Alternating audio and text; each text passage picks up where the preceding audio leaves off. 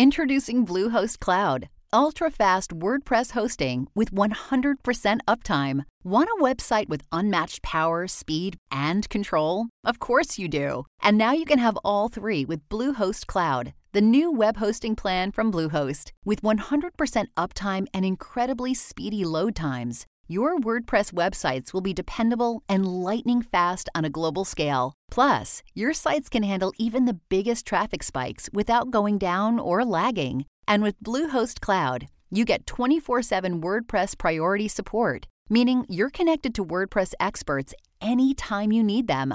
Not to mention, you automatically get daily backups and world class security. So, what are you waiting for? Get Bluehost Cloud today by visiting Bluehost.com. That's Bluehost.com. This series contains adult language and descriptions of graphic violence throughout. Listener discretion is advised. Cavalry Audio.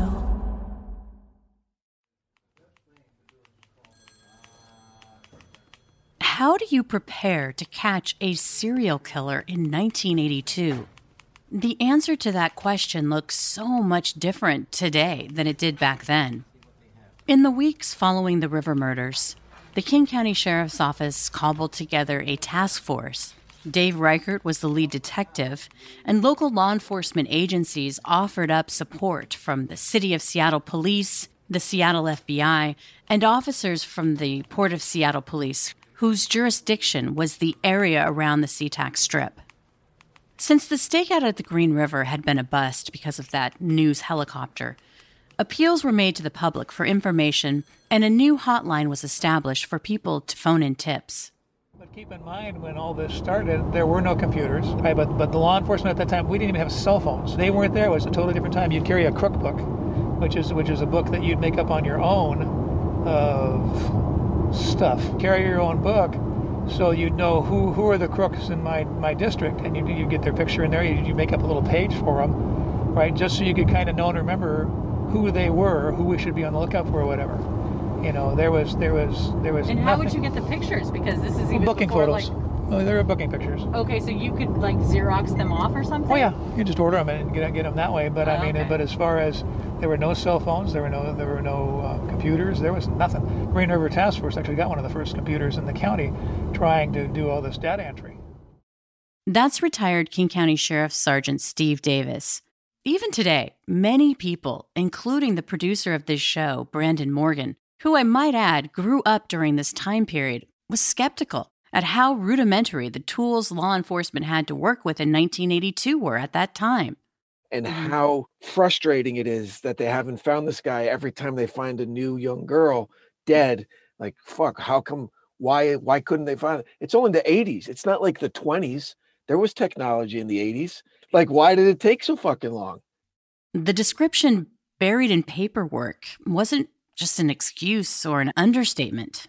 On a case of this magnitude that captured so much interest in news coverage, how do you effectively track down suspects and identify commonalities between the victims when a major tool at your disposal are 3 by 5 note cards?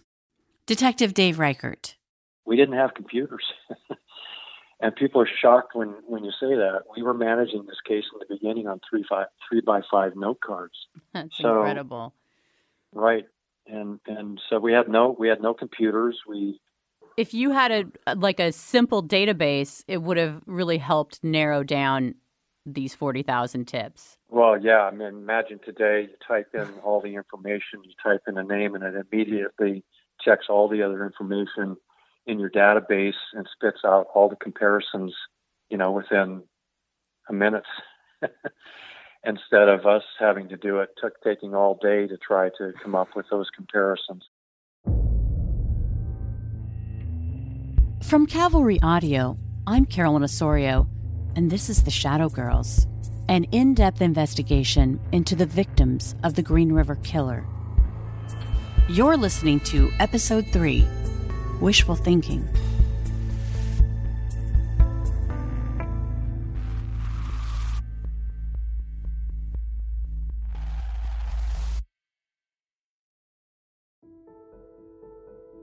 The GRK investigation was in its infancy when a solid lead began to take shape.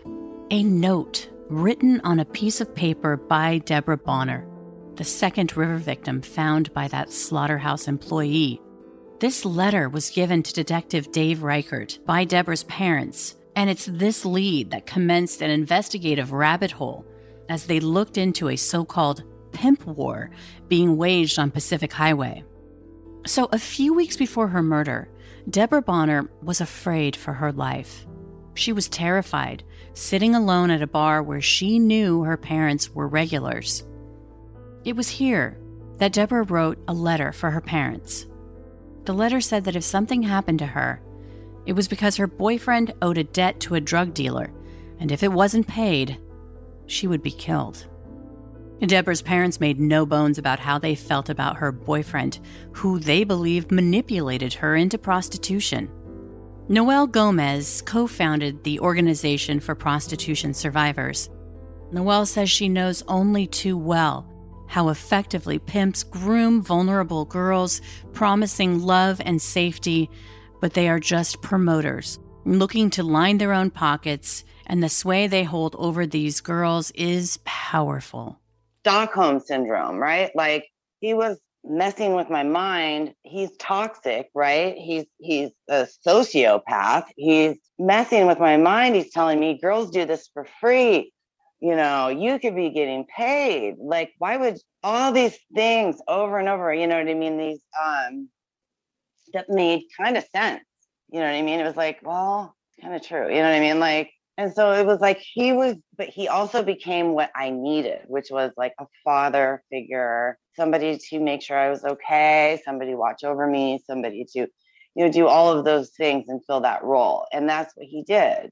How much older was he than you, and how old were you at the time? not that much older than me. He was not that much older than me. He was only probably uh, maybe 23, 25, 24 and I was 17 at that time. He wasn't that much older than me. And the trauma bond between a pimp and the prostituted person is rooted in gaslighting and domestic violence. There was a grooming process, right? Where he, because I wasn't just going to go do this, you know, like, no, you know, I was like, no way. And, but I mean, he was my boyfriend. He pretended to be my boyfriend for a period of time before it was like, okay, you have to do this, you know? So, but there was domestic violence in the beginning of the relationship. That started right away. How truly terrified and alone Deborah, or Dub as she was called by her family and friends, must have felt, feeling that her life was in danger by the man who had sworn to protect her because of his drug debt. Was she too ashamed to go to her parents for help again? They had recently bailed her out of trouble, literally using their home as collateral, and they bailed out her boyfriend too at her request. Was this the reason that she wrote that letter instead of going to them for help? The rumors on the strip spread like wildfire about this so called pimp war. But prostituted women and girls were skeptical. It just didn't make sense. Why would a drug dealer kill a pimp's source of income? The rumor that made more sense on the street was that the Green River killer was a vice cop who worked Pac Highway. How else would he get these girls to go with him? And this distrust of police further ostracized prostituted people from cops. Retired King County Sheriff John Urquhart. I think there was a feeling in the sheriff's office and with the county council and with the county executive and probably in the city of Seattle. Prostitution has been around forever. If we can keep it isolated to one part of town, then we are successful. And that's that's a terrible attitude, but that clearly was the attitude, in my opinion, back then. Nobody ever said it, but it certainly was inferred. If they start creeping up to to Windermere or they go off Aurora to Broadview or or something like that, and that's that's unacceptable. But if we can keep it to those areas, then we're just fine. And we didn't have any resources to get them to get the, the sex workers out of the business. All we did is we would put vice detectives down there on an occasional basis, a couple nights a week maybe, arrest them, you know, get an O and A, offer and agree, get the O and A, put them in jail overnight, and uh, we're successful. Look at our stats. We've arrested all these prostitutes over a 12, 12 month period, but we're doing nothing to solve the problem. Urquhart says back then he knew he wasn't solving the larger systemic issues of prostitution. But the attitude from other patrol officers, and certainly the attitude from the detectives downtown, is you're a patrol officer, there's nothing you can do. I can sit there and I can watch how many times uh, a, a John or a car goes around the block and tries to make contact with somebody who I know is a is a prostitute because I've talked to her. I would pull them over, uh, pull over in uniform, and says, "Hey, what's your name? You know, so and so. So are you working? Yeah, you're gonna arrest me? No, no, I can't. I can't arrest you, but don't be doing it here and she'd go on and do it. But then I'd watch her, and I'd see cars pull over. And if somebody picked her up, I'd pull that car over, and I'd read him the riot act. And if I could get the suspect, the guy, to agree to, yeah, that's what I was doing, I'd hook him up and I'd take him to jail. Or at the very least, I'd put the fear of God in him. Or, or there's also a uh, statute called loitering, King County ordinance, loitering for the purposes of prostitution. And I would arrest Johns for that all the time. They went around the block, went around the block, went around the block. They were loitering, and if they're contacting prostitutes, then that's loitering for the purposes of prostitution. And I'd arrest them and I'd take them to jail. Because, you know, you can argue which comes first, the chicken or the egg. We wouldn't have all the Johns if the sex workers weren't there. Wouldn't have the sex workers if the Johns weren't there. So, so you got to go after both of them. So I did that forever. I'm, I'm proud of the work I did, but again, I'm not solving the problem any more than I did as, as a narcotics detective. You know, we didn't win the war on drugs. I was a foot soldier in the war on drugs. Mm-hmm. We never won that. We never won the war on prostitution. It's still there. It's just changed its shape and form. All we can do is try to find small wins. And if I saved, saved some girl's life because she didn't get in a particular car or whatever it was, then I was successful. And Dr. Deborah Boyer says that prostitution isn't about sex, but violence. What we really need to do a lot more work on is to get people to understand the only way you fix this, the only way that you really honor the Green River victims is to stop sex buying, is to stop men from buying sex. We need to understand that they are not just nice guys out there. There is a tremendous amount of violence in prostitution. A third of all women uh, in prostitution in different research reports uh, report that they that somebody attempted to kill them and those statistics are much higher for african american women and particularly indigenous women because of the massive distrust of law enforcement many of the young women and girls relied on each other to stay safe sharing stories of violent encounters with men who they would refer to as a sick trick and at this time even seasoned detectives sorting through thousands and thousands of tips were shocked by the amount and level of violence against women in the community. A lot of investigative shoe leather was sloughed, chasing down leads of wannabe copycats of the GRK. Then beat cop Jim Fuda. I had taken a report. I got sent down to Harborview Hospital one time, and a girl had a broken leg and a broken collarbone. She was picked up in the old Lewis and Clark Theater uh, and Bowl parking lot, ironically, right by a state patrol office that was there she got in the car with this guy. He takes off driving down, well, 518 or 405, I guess it turns into right, right by close to there. And he's going eastbound. And he had told her that he was the Green River killer and he was going to kill her.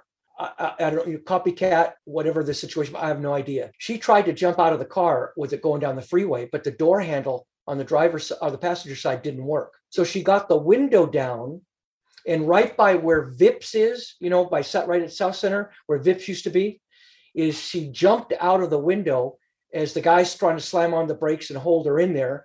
And she jumped out. And by the time he could get turned around, she hobbled on the free on the shoulder of the freeway, got picked up by somebody, and and he couldn't go back and and get her. She was at Harborview when I took the report, and she was a girl. She survived. Was a girl that lived uh, uh, down in uh, um, uh, Seward Park area. Soon after the River murders, a psychological profile of the killer was put together by famed FBI profiler John Douglas. The profile stressed that detectives needed to be on the lookout for anyone who inserted themselves into the investigation, especially if they offered advice on how to catch the killer. The day after Deborah Bonner's body had been found, a man called the sheriff's office. He didn't give his name, but blurted out, You should look at taxi drivers. Then he hung up. After Marcia, Cynthia, and Opal's bodies were found in the river, the same man called again. This time, he asked the operator for a detective. It was during this conversation that Melvin Foster identified himself.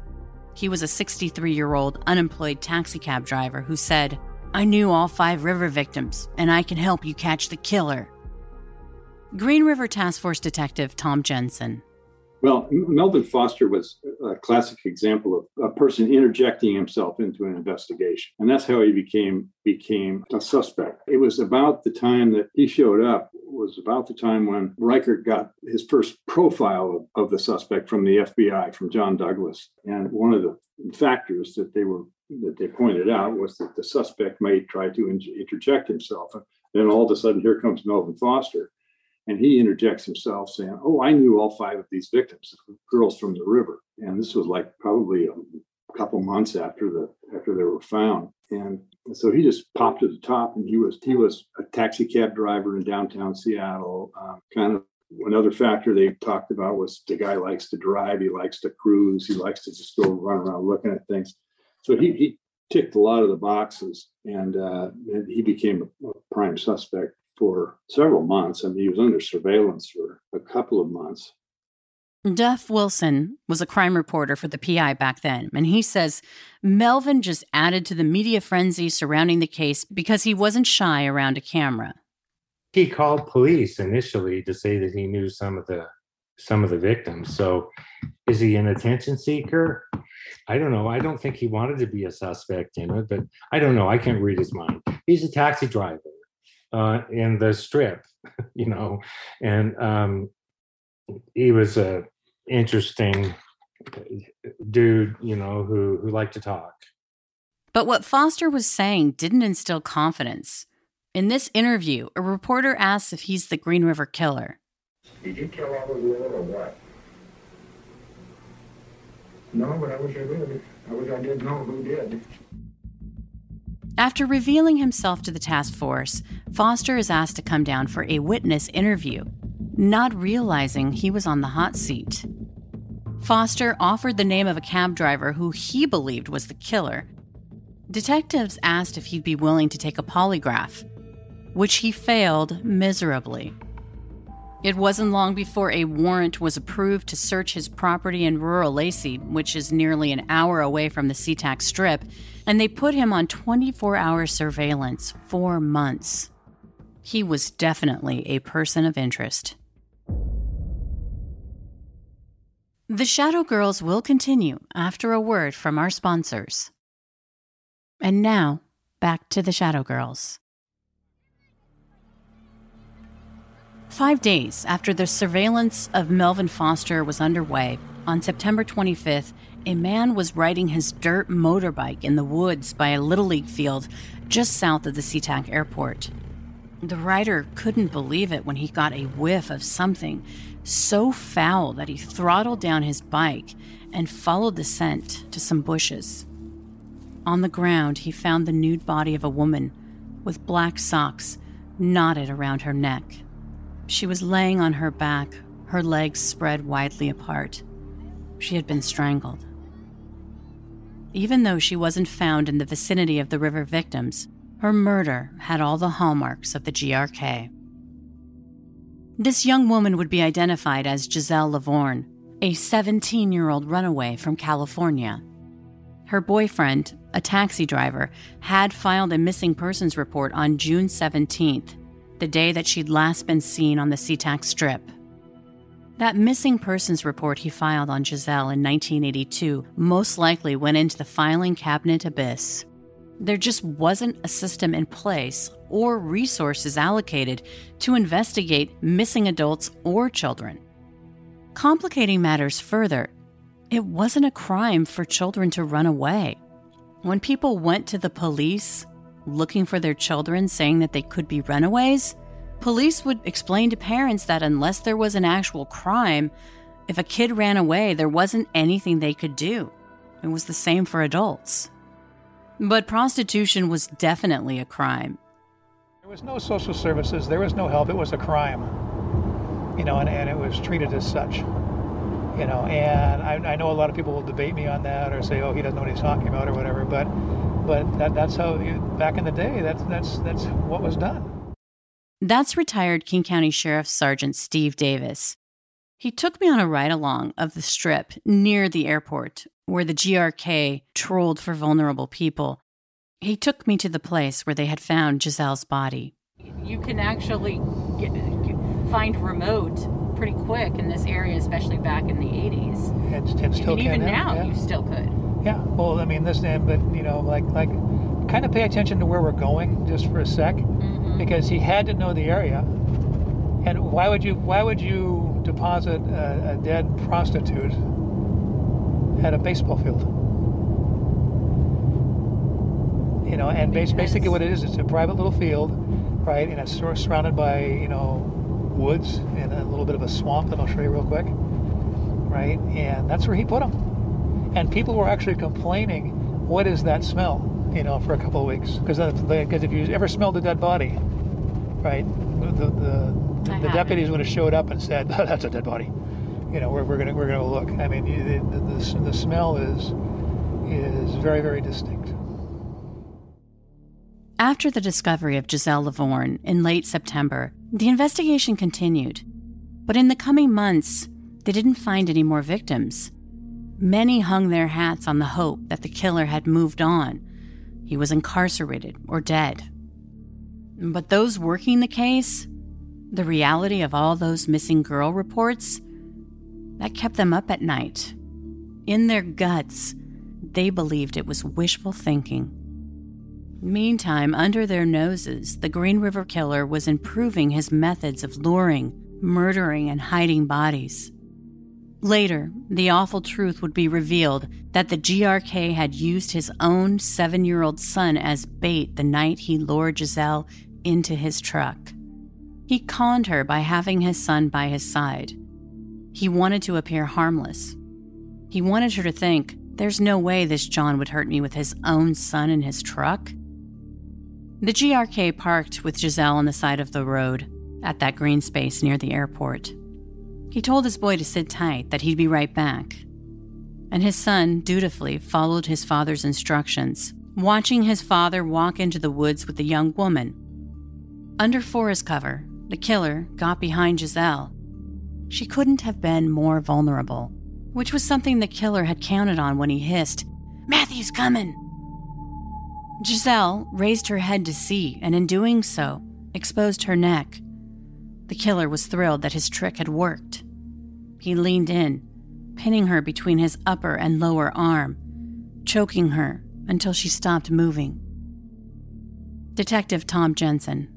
a method of, of picking up these girls, getting them in a position of vulnerability, and then strangling them. And he had them, his doggy style thing going on, and they were just totally helpless. When he got a hold of their neck, that was it. The killer removed his long black socks, tied them together, roping them tight around her neck, fashioning a tourniquet, clenching his jagged teeth as he twisted and twisted the knot until he was sure Giselle was dead. The GRK left Giselle's body in the woods and headed back to the truck. Where's the girl? asked the killer's son. The GRK told him that the woman had decided to walk home. Giselle would be the first victim in this green space by the Little League field, the GRK's so called South Airport cluster. And this wouldn't be the first time that he would use his son as an unwitting prop in his diabolical evil. Do you remember going to the airport area of Highway 99 and watching the elevators? This is what you just described. Yes, at the Red Lion, I think it's what it's called. Okay, and again, was that you were picked up from your grandmother's house that night? Is that right? That's when it started. Okay. When when my dad would pick me up late at night, and we had the Winchells, the donuts, and uh, we'd stop there. And he would pick you up late at night. You were you were actually at your grandmother's house, and he would come and get you. Yes. And what were you doing at your grandmother's house, or why were I you there? Um, well, my dad would pick me up. I don't know if he was because he's this is what he said that he had the graveyard shift, and he picked me up, and then several hours later, he well he picked me up from my mom's house, and sometimes my mom drove me to my grandmother's house. She didn't like to to get involved with that side of the family after the divorce. Um, but I'd stay at my grandmother's house, and my dad would later on after work. I, that's what I thought. He'd, later on, he'd come and pick me up. And it would be after that that you guys would maybe go grab donuts and watch the elevators at the Red Lion. Yes. But it was Um, usually it, it, it might have been two or three in the morning, one, two or three in the morning because it was really late. It That was my next question. That was my next question. Uh, as opposed to nine or ten p.m., No, you was- you recall it was very late. It was it was very late. It was it was it was it was late because I remember I'd be sleeping. Sometimes my dad would I'd be sleeping and I'd wake up at my dad's house. I very vaguely would remember the trip. You know, I'd wake up and my dad would put me in the truck or the car or whatever. I don't actually. I remember the the pickup, the the red uh, Dodge Ram. I believe the pickup. I remember that more than the car. I have little memories of the car that he had. Um, going back to the elevators, uh, how often and do you remember telling other kids about this? I may have told other other kids because it was neat, you know, the elevators going down. I didn't know. I, I wouldn't have been able to tell them where it was.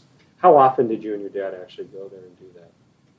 Quite often, it was um, there for a while. Maybe, you know, we even if it was pulling off the side of the road to look at the elevators. We know now that the next day, the GRK returned and had sex with Giselle's corpse, leaving her legs splayed open, dragging her by the black socks into some brush. Before he left her there, he tried removing his socks. He wanted them back, but they were so buried in her neck. He would later explain that he didn't cut the socks because then they'd be no use to him. They'd be unwearable. Ten months after Wendy Coffield's body was found by those boys on the bridge, the GRK would make another mistake. When picking up Marie Malvar, he underestimated not only her, but the lengths that her loved ones would go to to find their daughter. Malvar was on Pac Highway when the GRK pulled up in his truck. Her boyfriend watched as she climbed in with the stranger. Marie came from a tight knit family. Her boyfriend had played high school football with Marie's brother, James. How did you first hear that Marie had disappeared? I got a phone call. I'm not sure who. I think it was Robert Johnson or something. I'm not really sure though. And nobody really took it serious because it was only one day. You know, the next day, you know, she didn't come home one night, so nobody really took it serious. They just said Marie didn't come home. I said, why don't you guys call the jails? Call King County, call Tacoma Jail, call Des Moines Jail, call all the jails, and they came up with nothing. Did somebody do the calling? I don't know who did though, but uh, I told Bobby Woods to call. I think Bobby Woods drove down to the Des Moines jail down there, by down the street from that safe where Marie was missing at. And they said they didn't have no Marie down there. They didn't ship her down to King County or anything like that. I think my dad called too. Did you tell your dad about Marie? No, I'm not the one who told him. No, Who did? I really don't even know who told him my dad. Was your dad pretty upset? Yeah, very. Who was he upset at? Bobby. Did you ever talk to Marie about working the streets? Yeah, and she kept. All she would do is deny it. Yeah. I'm not doing nothing. I'm not doing it, James. Was she using any kind of drugs, do you think? Marie using drugs? All I remember her doing was drinking and smoking pot. See, Marie was, she was always hard-headed one in the family. You couldn't tell Marie right from wrong because she, she always felt that she knew everything. And every time you try to correct something, I already knew that. But don't practice what she preaches. You know, she was just hard-headed. Was Bobby using drugs? Yeah, now he is, yeah. Was he back then? Back then, all he was smoking was same thing. All he did was drink and smoke pot. James was interviewed in 1988 about his sister's disappearance, that April 30th, 1983, by the Green River Task Force detectives Matt Haney and Dave Reichert. Marie and her boyfriend Bobby were involved in prostitution on Pac Highway that day. Bobby had been watching out for Marie when he saw her get into a truck. He said he was at a phone booth and watched Marie get into this pickup truck at the corner. And as soon as he see Marie get in that pickup truck, he said he hung up the phone with whoever he was talking to. got in his Riviera, and it wouldn't start. Then when he did get it started, he lost sight of the truck, green truck. When Bobby couldn't find Marie, even though he was petrified, he went to Marie's dad. Marie's father didn't approve of him and had tried to break them up before. He just said, hey, I swear to God, I don't have nothing to do with this. Don't think I do. I don't know your sister's at. I'm not hiding her. You know, because it was, they was going through a stage where my dad kept trying to get Marie away from him. See, like I said, Marie was so hard she was going to do what she wanted to do. I mean, you can't put her on a leash and just lock her up. He comes clean with Marie's dad, telling her about how she got into the truck with a stranger, and they go searching the neighborhoods up and down, back and forth, looking for the truck. No, Bobby Woods came to our restaurant. We had a little small restaurant then on East Marginal Way, and I think Bobby Woods came there with his cousin. I don't know his cousin's name now. My dad was upset, and he wanted to kill him. You know, he sat down and talked to him, and I don't know how them two got hooked up looking for Marie. In a residential neighborhood, they find the truck. They wait outside and call the police. The residence and truck belong to a man who would be referred to in this case as the truck painter. There was a young girl who was taken from the street to do a date. The pimp saw his girl get into this pickup truck. He um, tried to follow the pickup truck, lost the pickup truck, uh, couldn't find her all night, called the father of the girl, and the father came down and they searched around and finally came up uh, with a house not too far off of uh, Pacific Highway South that had a pickup truck parked in the driveway that looked like the one that this girl was in. So they called the Des Moines Police Department. They went to the door. They knocked on the door. They asked about this girl, and he said, No, never seen her. Um, didn't know anything about her. He hasn't been out that night. Doesn't know anything. So they had nothing and they had to leave. But this information comes out later. A young lady was already in the house, and at the time the police were standing there, she was in the house and she had already been killed. Oh my Um, gosh. He had a battle with her, and uh, in that battle, she bit him badly on the forearm. And what he did is saw the cops were coming, so he ran into the garage and he poured battery acid on that bite mark, and uh, and then put a long sleeve shirt on. Later, the GRK's son would vividly recall the wound. You remember, uh, so you remember the scar on your dad's arm from how did it take a long time to heal? I mean, you, you must, you know, your dad he has that scar there. That Yes, it's never really healed up, so and I, I know that. How do you know that? Because you can still see the, the scar. Okay. I mean, it's healed up. It's healed, It's but the scar but is still there. yes, It's not gone. It's a scar. What, what does that scar look like to you? How would Um, you describe it? I think you described it earlier. Kind of, uh, I don't know how to describe it. I know that he, I know that it was uh, he, he was having a hard time bending his arm. I remember that because it was to do with the crease or something like that, or the scanner. The truck painter convinced the police that day that he wasn't involved in Marie Malvar's disappearance. So Marie's name was added to the growing list of missing young women. In 1982, the truck painter was arrested for soliciting prostitution on the strip. But that police officer who showed up at his house looking for Marie Malvar didn't know that. The truck painter had been arrested for soliciting prostitution in King County, and the home where he lived was in Des Moines, which was a different police department. Without a database, they weren't culled together in one file. The truck painter was on their radar, but he didn't match the profile and he didn't stand out. And those two cases, soliciting prostitution and the disappearance of Marie Malvar, weren't connected at that time. A year into the investigation, the task force was as passionate as ever to bring the killer to justice, but they were still flying blind to a psychopath who appeared to hold all the cards and who seemed to keep them close to his vest. Each night you go home wondering who or if or when the next person would be killed. And every day you'd go in expecting and hoping and praying to find that one piece of evidence that would lead to uh, his arrest so that people could walk freely. These young girls would not be victims anymore. Detectives were constantly on the clock trying to find that one tip that would lead them to the killer. which meant following so many tips like the so called pimp war that would lead nowhere. And there was so much paperwork, which was maddening because detectives believed inside of all those tips and interviews and evidence were the breadcrumbs that would lead them to the killer. If they just had more time, more resources to organize all that hay to find the needle. To justify more money, the task force needed results, and it was hard to overcome the loudest voices in the room who were convinced that the killer had moved on after Giselle Lovvorn. They hadn't found any more bodies. The nightmare is over. The out of sight, out of mind mantra of those in charge of the purse strings allowed the initial 25 person task force to slowly die by a thousand cuts as 1982 turned to 1983. But there was still that growing list of missing teens and young women, like little Colleen Brockman, who still had braces on her teeth when she went missing Christmas Eve 1982. Terry Renee Milligan, Alma Smith, Dolores Williams, Gail Matthews, Carrie Roy, Sandra Gabbert. Appeals from the victims' families, like Sandra Gabbert's mom, pulled at people's heartstrings, but seemed to sum up the feeling of many at the time. Well, I think the public regards this case like they do every other case, just like I did until it was my daughter. It only happens to somebody else.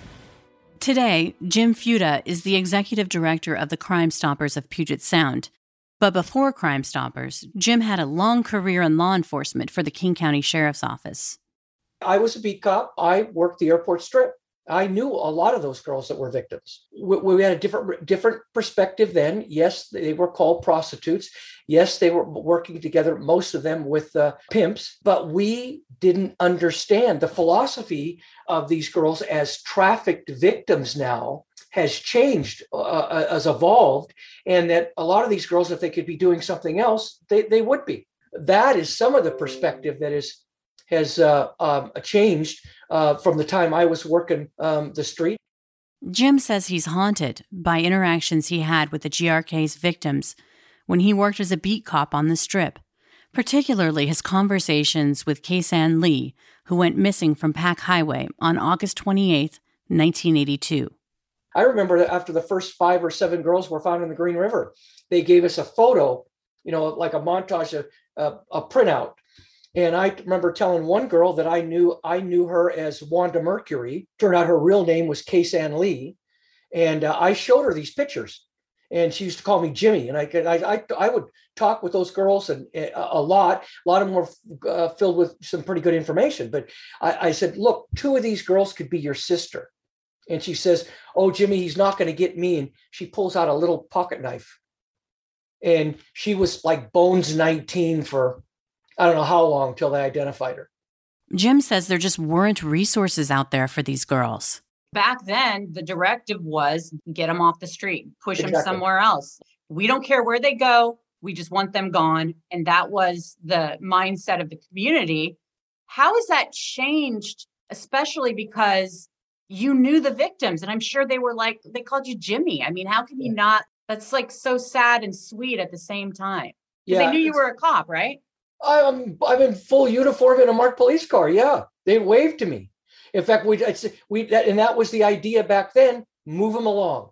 I mean, there were times that there was a hundred of them out there on a on a on a warm Friday Saturday night, and and we we try to push them along. And there was one girl I can't I can't remember her name, um, but I said, "What are you doing here?" I'm getting ready to go use the phone. Where do you live? Tacoma. And I say, there's got to be 3,000 phone booths between here and Tacoma. Why this one? Oh, I, I'm just out going to go meet a friend. You know, we go through the game, and I say, "Come on now, let's let's let's move it on." One of them would, would joke with me that uh, she is uh, uh, exercising. I said, "You're not exercising in those stiletto heels." And if she'd say, so the next night you'd see her out there in a pair of satin uh, hot pants and tennis shoes. And what you'd see is she start jogging. You know, I mean, almost a comedy kind of thing. You know, but but we got to know them, got to move them along. But what we didn't realize then, like what's happening now, is that they were being watched. They had their their pimp that was, and I don't think it was for protection. I think it was for that's my money source and they're not going to screw me and i'm i'm paying attention to them and a lot of those guys those pimps had more than one the girl that was out there walking Steve Davis. In about 81, I was at Southwest and I worked it for a while and I worked the highway. So I was involved then with the girls and everything. And there were dozens and dozens and dozens of prostitutes out there at that time. Right. And we were chasing them all over the place. And one of the things I would always ask them is, is when I was talking to them, are you aware there's this guy called the Green River Killer out here? And you're getting in cars with these guys? Like, what was their response? Like, What was whose response? The, the, the girls? the girls that you were talking to. You want the honest answer? Yeah, I do. They'd blow you off. They'd just simply say, yeah. You know, yeah, I'm aware of it, or I don't care, or not going to happen to me, or there was there was no there was there was nothing what I would call, and don't take this the wrong way, the holy shit response. Are you are you serious? There's somebody out here who's killing girls. They were all aware of it, and they were out there doing their thing, and they were going to keep doing their thing. Noel Gomez says she knows from her own experience as a prostituted person what a lonely and horrible existence it is that Main Street and mainstream still don't understand. I ended up just getting in his trap, you know, just and relying on him for everything because having a pimp is like domestic violence on steroids. You know what I mean? It's like not only do you have to worry about all the people out there, but you have to worry about him, you know. So with him, he, the domestic violence started right away, but that was what I was used to because that's what my family was like, right? So it wasn't like different for me. And he was teaching me, he told me he was teaching me, and like I felt like he was like being a father, not, not a father to me, but like a good man to me, you know, by teaching me how to be like a woman, right? Basically, you were vulnerable. He picked up on that. He could tell what you needed because he was manipulating you. And then he twisted your head around into thinking that this is this is normal. This is normal life Right. and you should be making money and getting paid. Yes, absolutely. And um, then it happened. You know, um, we went to California. I he, he was like, "Let's go on a road trip. We're gonna go down there to Hollywood. You know, I was like wanting to go to Hollywood so bad, and da da da. We went on a road trip. Anyway, basically, long story short, it was like I had no choice to but to go out to the Boulevard. I had to go out and make money. Like it just got ugly. Just gonna say that, and that my child's life was in danger as well. So at least I was being told that. So it, he turned from boyfriend slash trying to convince me to do something to boyfriend slash total sociopath. Like he was crazy. Well, like what would he do? Oh my god! I mean, you ask anybody on the streets about him, and they'll tell you he was crazy. I mean, what would he do to me? Like use pimp sticks? Those are iron hangers that you twist up and then you hit people with them. Wire hangers. Um, that's called a pimp stick. He would use those on me. He would um, beat me. He beat me so bad I had to get CAT scans on my brain. He broke my nose several times. Um, I mean, you know, you name it. I, I mean, I, I rode in a trunk of a car from here to Portland with handcuffs on because he did that. I mean, you you want to know really? I mean, it goes on and on and on. Not only do I did I have to deal with him, I had to deal with the people, the tricks, right? Because the tricks are crazy too. You don't know every time you get in a car if this person's going to kill you or not. Over a year had passed since Giselle Lovvorn's body was found near the SeaTac airport. It was October 27th, 1983. A couple were cycling through the heavily forested, vacant land near Pacific Highway when they realized they were looking at the skeletal remains of a human being buried in a shallow grave. Dental records would confirm that the remains were that of Constance Naone, a 21 year old who had last been seen on Pacific Highway June 8th, 1983. One can only imagine the horror investigators must have felt when a forensic scientist at the scene collected a rock placed on Constance that was similar to those found inserted into Marcia Chapman and Cynthia Hinds. Anyone who had fooled themselves into thinking that the killer had stopped or moved on surely felt the biggest gut punch of their lives, which was no comfort for the detectives working the case. It was about to get worse than anyone could have ever imagined.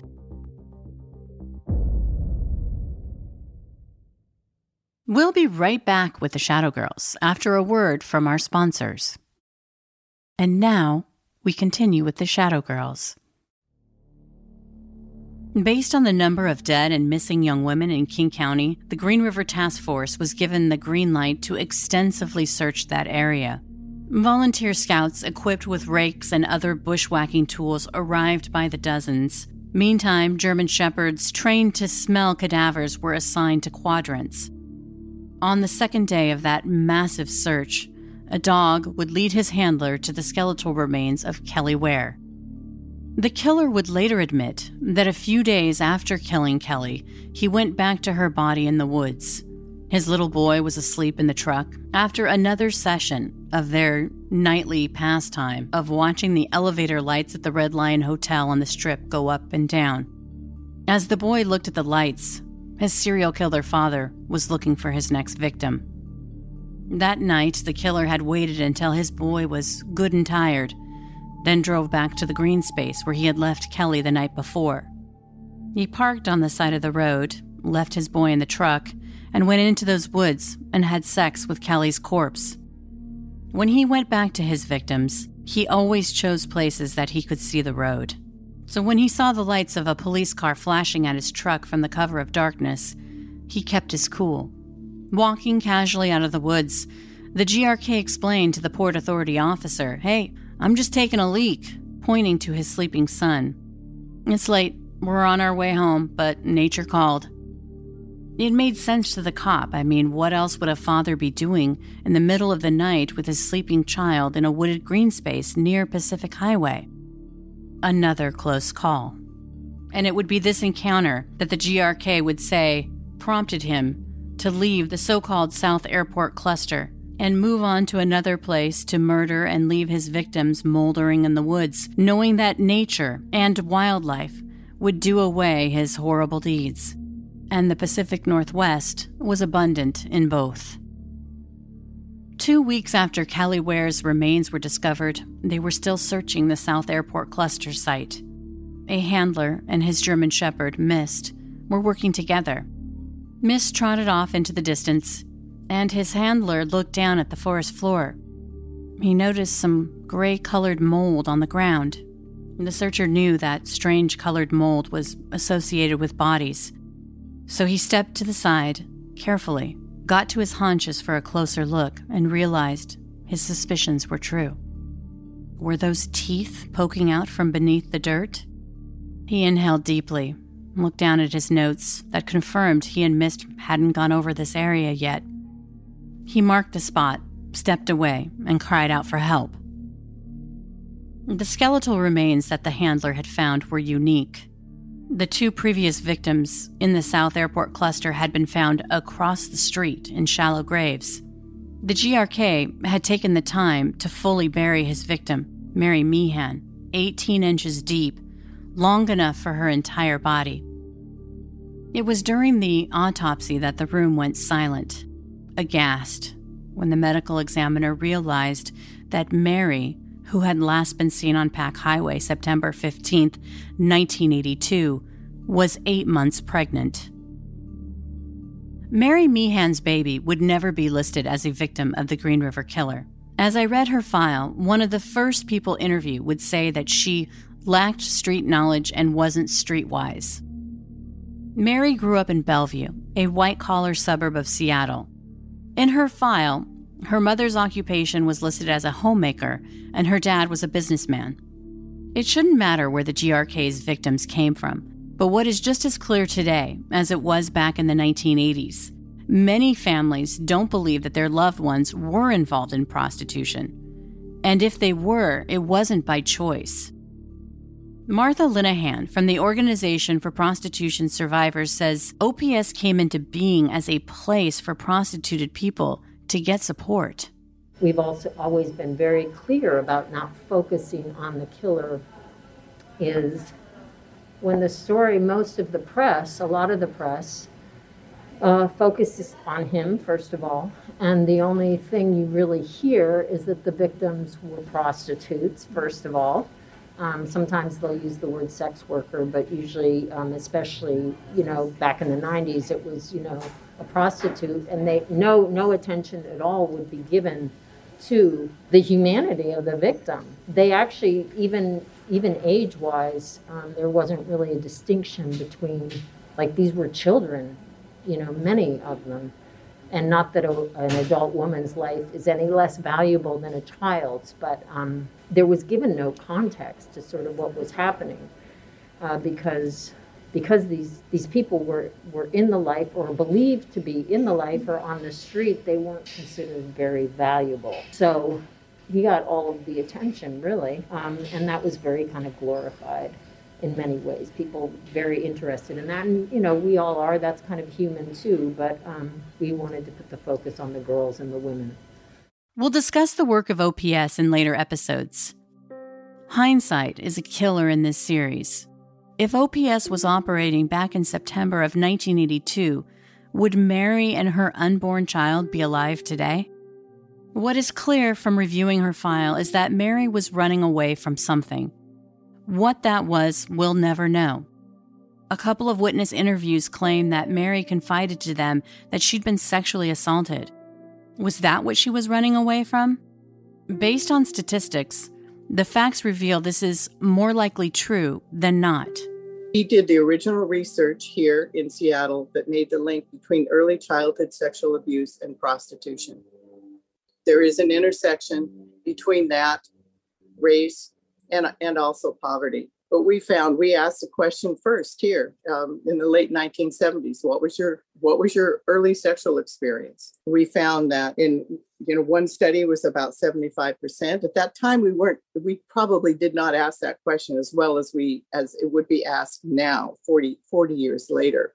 But you know, since that time, that study has been replicated multiple times, and it's very hard to find anyone involved in prostitution did, that did not experience some kind of coerced sexual experience early in their childhood, molestation, rape, which already, you know, sets you up and grooms you and interrupts your development in really significant ways that targets you for exploitation. And if you add any other factors in that, it is very easy to feel that you are already somehow spoiled and and ready for this and this is what your life is supposed to be like particularly if you don't have any options or any family support. So um, the link has been discussed and researched multiple times over over the last 40 years. There's uh, very little, very little dispute about how early childhood sexual abuse can make young women and young men. I also did a study on on young men um, vulnerable. According to an interview after her death, a friend said that Mary was 14 when she first ran away from home. Mary had been out on the streets for a couple of days and ended up getting frostbitten hands and toes living underneath one of the viaducts in Bellevue. This was back in early 1980. Multiple interviewees would claim that Mary's boyfriend, the father of her unborn child, had beat her up and coerced her into prostitution. A witness would tell detectives Mary would cry after her boyfriend beat and kicked her. He'd grab her breasts and use them to pull her down to the ground when she was pregnant. She would cry out in pain, telling him it hurt. Mary had bruises up and down her body from these kicks, and she would confide to me, I don't know what to do. And the friend said, You can get away. You know, you got a long life to live. This witness ended his statement by saying, Mary told me a couple of things that she did when she was in school, you know, like ballet dancing, that she was in some kind of a band. And the way that she explained it to me, you know, that she went to school and stuff, and that she had a really good school and life. Mary's investigation file had photos of her body in that grave. She is laying curled up on her side, covered with a white sheet, the impression of her baby bump locked with her in time and terror. The discovery of Mary Meehan's body and the murder of her unborn child left no doubt that a serial killer was operating in King County and he was evil beyond anyone's imagination. Officials concluded their investigation of the South Airport cluster in October of 1983 without realizing until 1989 that they had missed a victim. Six years later, the remains of Andrea Childers would be discovered just 40 feet away from where they found Kelly Ware. Childers had been concealed in a shallow grave under a car fender and a wooden tabletop. Ultimately, the remains of five women would be found at the South Airport cluster. We know now that five days after Mary Meehan was murdered, Deborah Estes disappeared from a cheap motel across the street from her parents' business on Pacific Highway. Deborah's parents had filed a missing persons report, but she didn't want to be found, least of all by her parents. She had dyed her blonde hair black and went by aliases. Jenny Graham, Deborah's sister, says few people knew the hell she and her siblings endured. You said she left trying to find safety. What she found instead was a pimp. It's just so tragic and it and it feels like I mean, I don't know, that just kind of blew me over because people were probably like, "You didn't know your sister was this?" and and I felt you explaining that in so many interviews and I'm sure people are like, "You didn't know?" and it's like I feel like How would I know? Yeah. Yeah, And- how and- would I know? The my life, the way that it was, you know, you have to- imagine extreme domestic violence. Okay, my mom, you know, she worked. She had just enough gas to get to work and back. Um, I remember, you know, her being slammed up against the wall. I remember um, situations where, you know, she would be told, "Make me something to eat," but wouldn't say what. So she'd make him something to eat, and he didn't want it, and he'd throw it across the room and make her clean it up. Um, it was just kind of one of those things, and, and I didn't have freedom. I didn't have freedom. You know, I there. I, I mean, I'm talking about extreme abuse to the point where you know at two o'clock in the morning, three o'clock in the morning, I'd be pulled out of bed because my stepdad found a dirty dish or something on a dish in one of the cupboards and I had to pull out every single one of the dishes, everything out of the cupboards, wash everything and put it back. And I had school the next morning.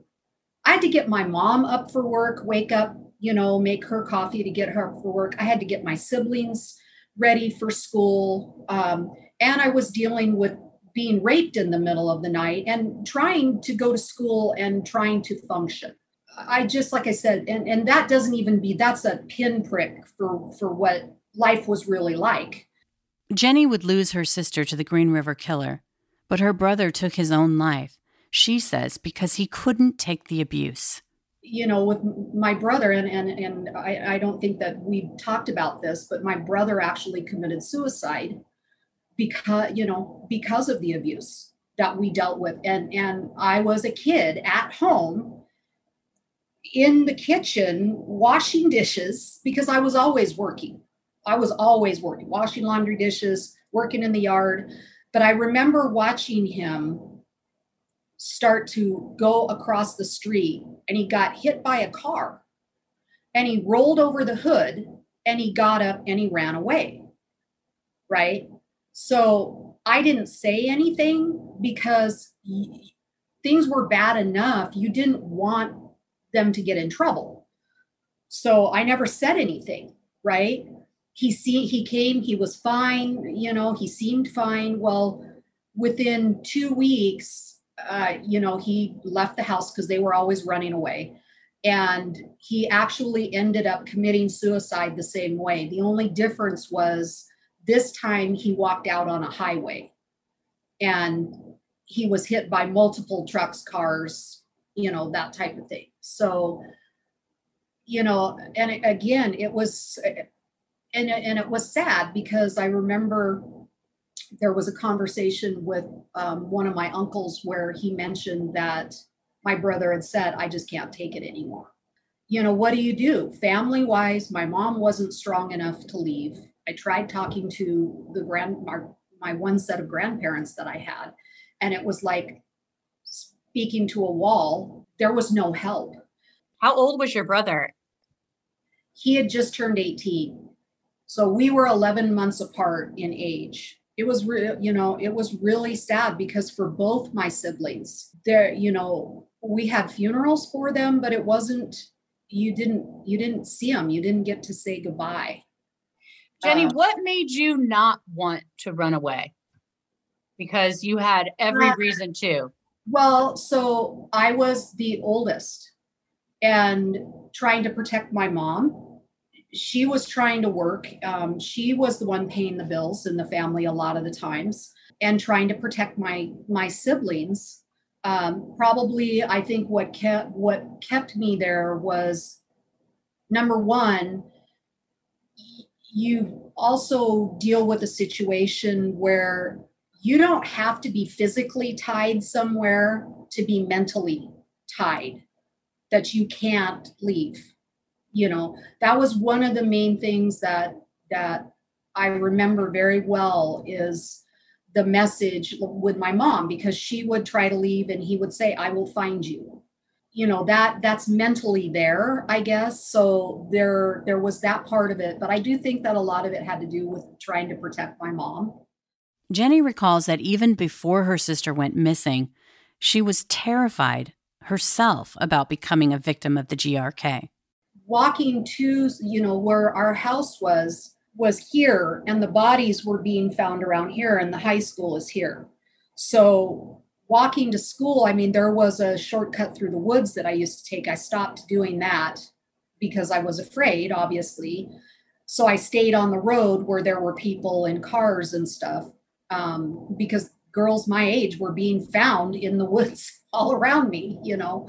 Um, so that was awful. And then, you know, on top of that, you're hearing the cruel things that people would say, whether it was sometimes at school, whether it was in the store. Um, it can be, you know, any number of places. And it goes back to, again, that's why I called, you know, the, I call them now Washington's daughters, but these were kids, you know, mo- a lot of them were kids, and nobody understood the story behind the picture. They did, they just assumed, you know, that these were bad girls that, you know, were just choosing this. Next time on The Shadow Girls. A vulnerable young woman is picked up by a stranger. She has no idea that he is the GRK. And to survive, she's in for the fight of her life. And I just got off work and I went to the bus stop to come home. And where was the location of that bus stop? 200th and Pacific Highway South, yeah, near the 7 Eleven. It was starting to rain, so I thought I could get home faster by hitchhiking. So I stuck my thumb out and immediately got a ride. He pulled up and he looked at me really strange. And I said, Are you going to Burien? He said, Yeah.